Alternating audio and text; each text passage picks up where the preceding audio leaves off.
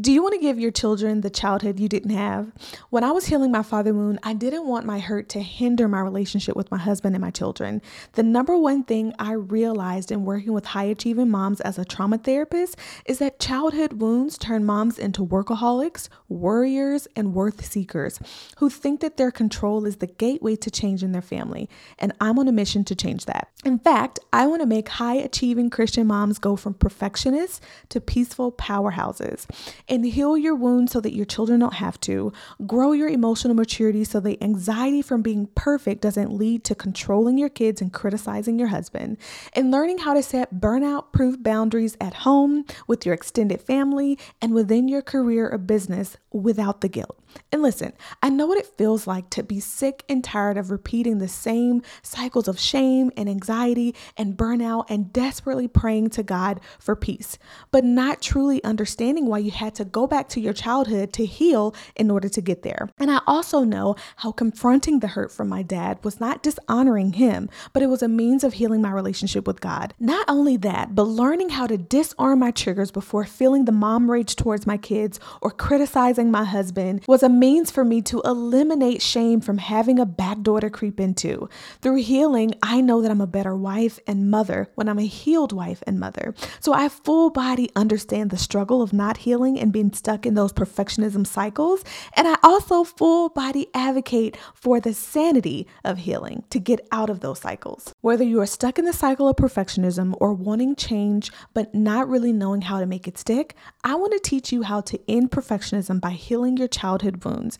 In my new free live class, The Roadmap to Healing the Root of Your Perfectionism and Ending the Cycle of Passing Down Childhood Wounds, I am going to walk you through how to discover the childhood wound that fuels your perfectionism, why the enemy uses perfectionism to keep you stuck, how to identify your perfectionism blind spots in passing down childhood wounds to your children and how to learn the skills to break out of the vicious perfectionism cycle. You're gonna wanna register and join me live, okay? Not only can you ask me your questions directly and get feedback, but if you apply and schedule your call for my new program, Mom Unwounded, within the first 48 hours after the live class and you decide to join, you'll get to join me for a live burnout bootcamp workshop.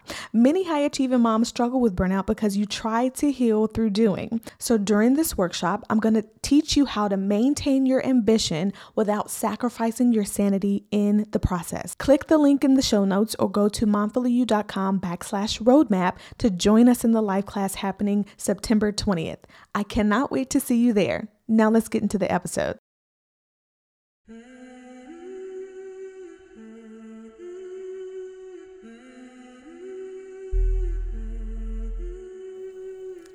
Welcome to the Momfully You podcast. I'm your host, Chastity Holcomb, a trauma therapist, a fellow high achieving mama, and after years of my clinical experience helping hundreds of people recover from unhealthy family cycles, I'm here to help moms transform what it means to be an emotionally healthy mom in your family. I believe the generations shift when moms heal. So, on this podcast, I'm going to walk you through how to do it, all while honoring God in the process. So, come on in, grab a blanket, and let's lean all the way in.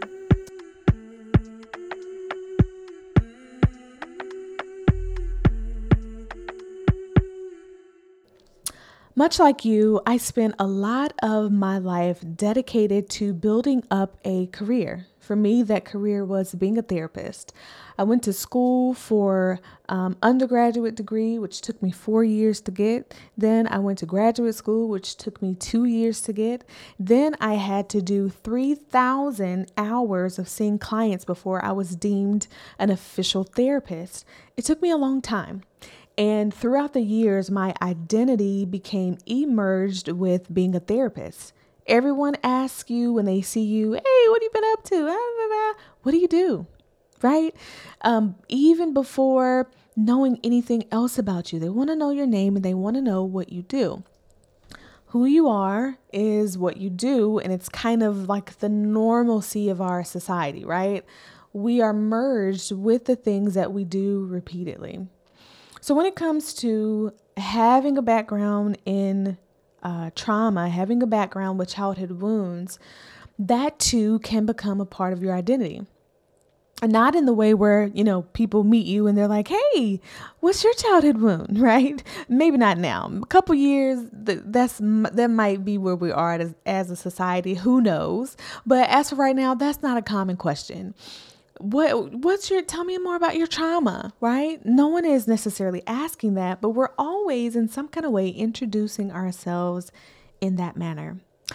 I remember having to share my story with um, a group of young adults at a church that I was attending back in Dallas, and just being so nervous that once people saw or heard about all of my story, that they would look at me in a different kind of way, that they would see me as pity or a woe is chastity. She didn't have a daddy and these other things happened to her and blah, blah, blah, blah, blah, right?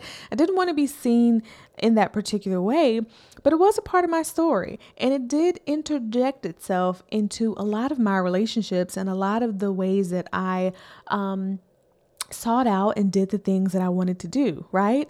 I think that in many ways, God uses our story and our background in a way that ultimately can be glorifying to Him. I don't believe that He's like, you know what, let me put her through this hard and difficult season and let me just put her through the ringer because that's how I'll get my glory. I don't believe that, right? This whole like everything happens for a reason Yes, but when you're talking about trauma, there's no reason that someone should be evil enough to do hurtful things ever.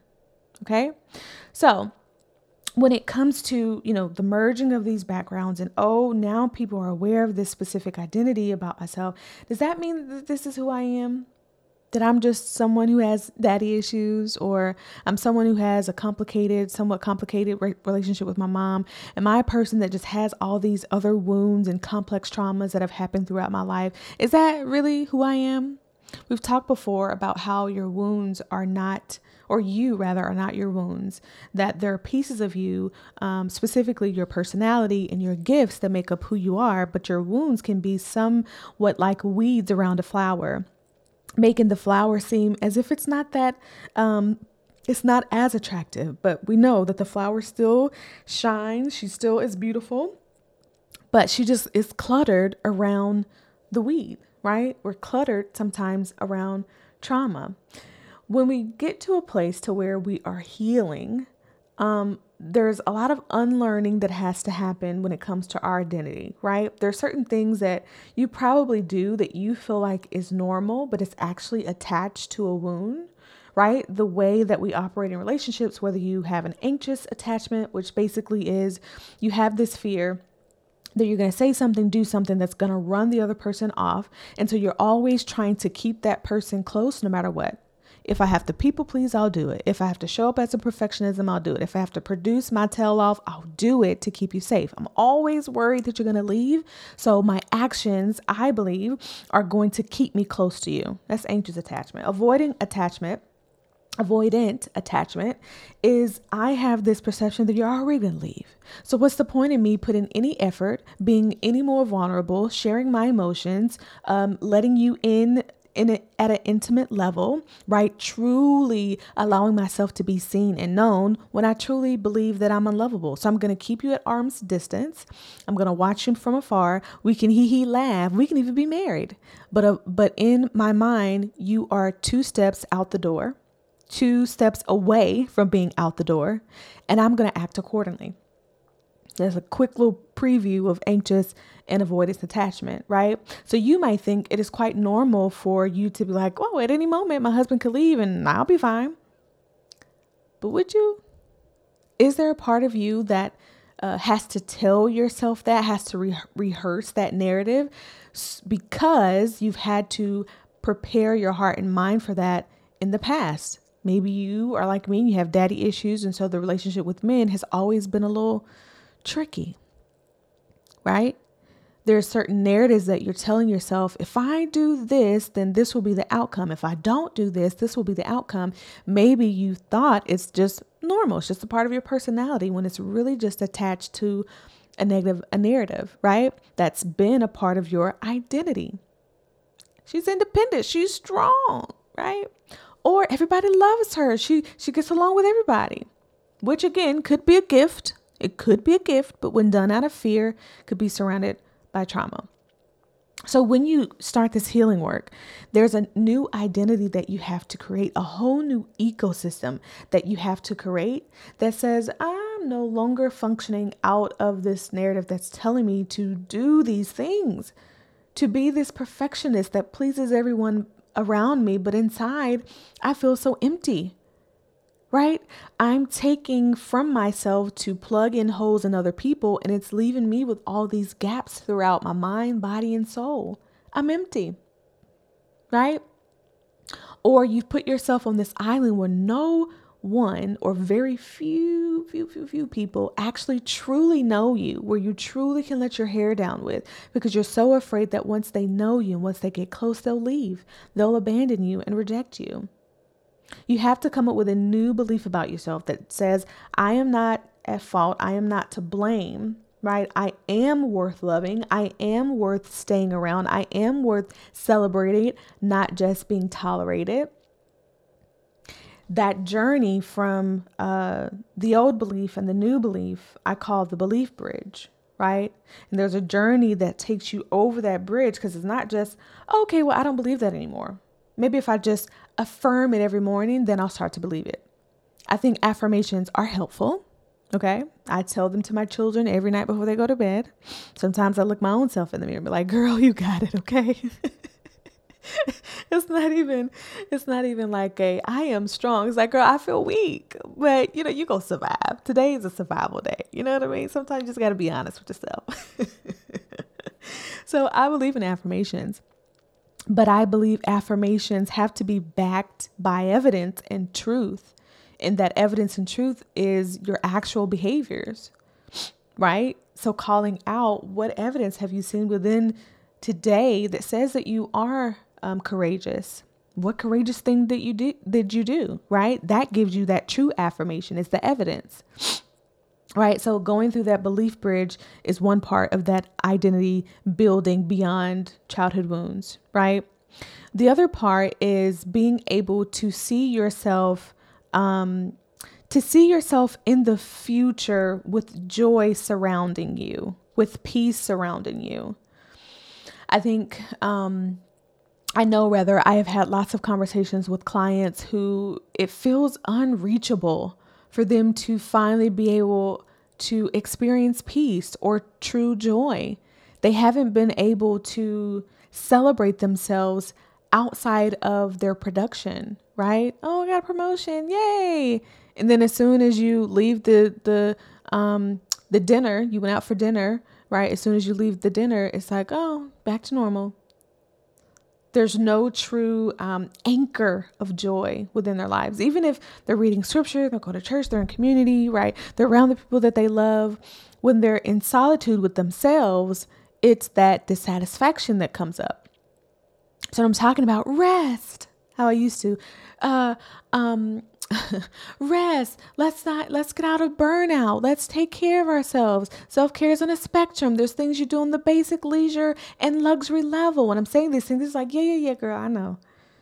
But you don't have the kids I have. You don't have the time I have. You don't have the past I have. Right?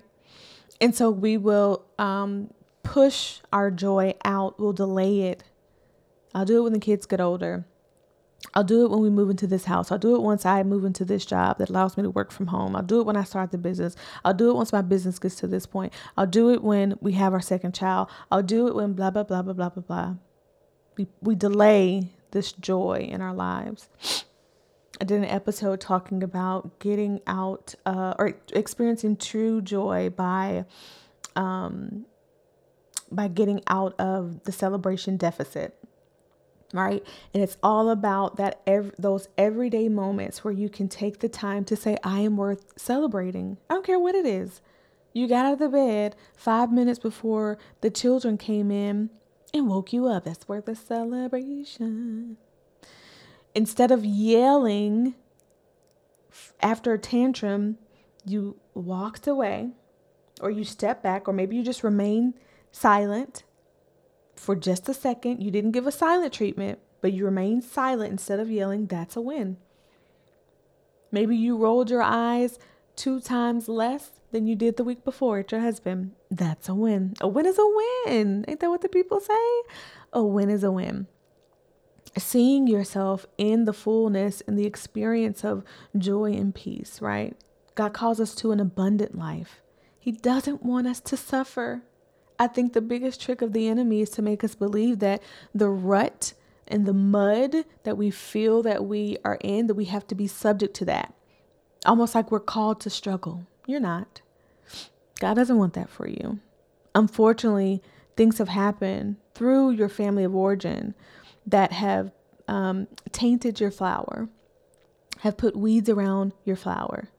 But the thing about weeds, once the soil is good, once a few snipping and digging at the root of the weed, it goes away. It doesn't taint the flower anymore, right? So, rebuilding your identity beyond childhood wounds is possible, very possible. It is a journey, like I repeat all the time. but it is possible. It just requires a whole new ecosystem, starting with the way that you see and view yourself, starting with filling in the gap and going over that belief bridge of this is where I am with the beliefs about myself right now. This is where I want to be. What's the work I need to do in between to get me there? Right?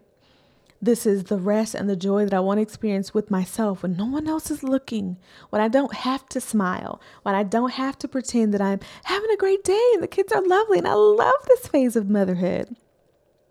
When no one is staring, waiting to hear how well you're doing, how well you're balancing everything, how much you love your job. When no one is asking you those questions or judging you off of how um, your face turns up when you talk about those things. When you're with yourself at night, in the morning, when you finally get two minutes to yourself throughout the day, how do you feel? The identity shift that needs to happen for you to um, operate from peace and joy, operate outside of survival mode, operate outside of burnout and catch yourself quicker when those things happen. It's very important, but it requires a whole new identity. I love identity work because um I mean our identity, it's the things that we repeat over and over and over again. Meaning if you repeated negative things about yourself and you believed it, then those things you were, but if you repeat good, healthy, fruitful, things about yourself over and over again, then you'll believe it and you'll start operating and having and building habits out of that. Isn't that amazing? Isn't it amazing that you can shift your beliefs and therefore shift your life? Is it that simple? No, there's other things that go into it. But in gist, that's how it goes. That's how it goes. The renewing of your mind, right? Um, I love doing this work and I would love to support you in rebuilding your identity beyond trauma. So it's not in the driver's seat anymore. You can see joy and peace at the end of the tunnel. You're like, I'm coming for you because I want my kids to see me healed. I want my kids to be able to say, Yeah, my mama didn't play about her rest. She taught me how to take care of myself, even if I wasn't on a vacation. She taught me the thing about um, relaxing my mind before I went to bed. She taught me scripture, but she also taught me how to reroute negative thoughts, right? Yep. That's you, boo boo. So go to momfullyyou.com backslash coaching to schedule your free call with me to see how I can support you. And I'll be happy to see your name and your face as we have um, that conversation. Today was great and fun talking about identity shifting, and I cannot wait to do it again. But until then, take care.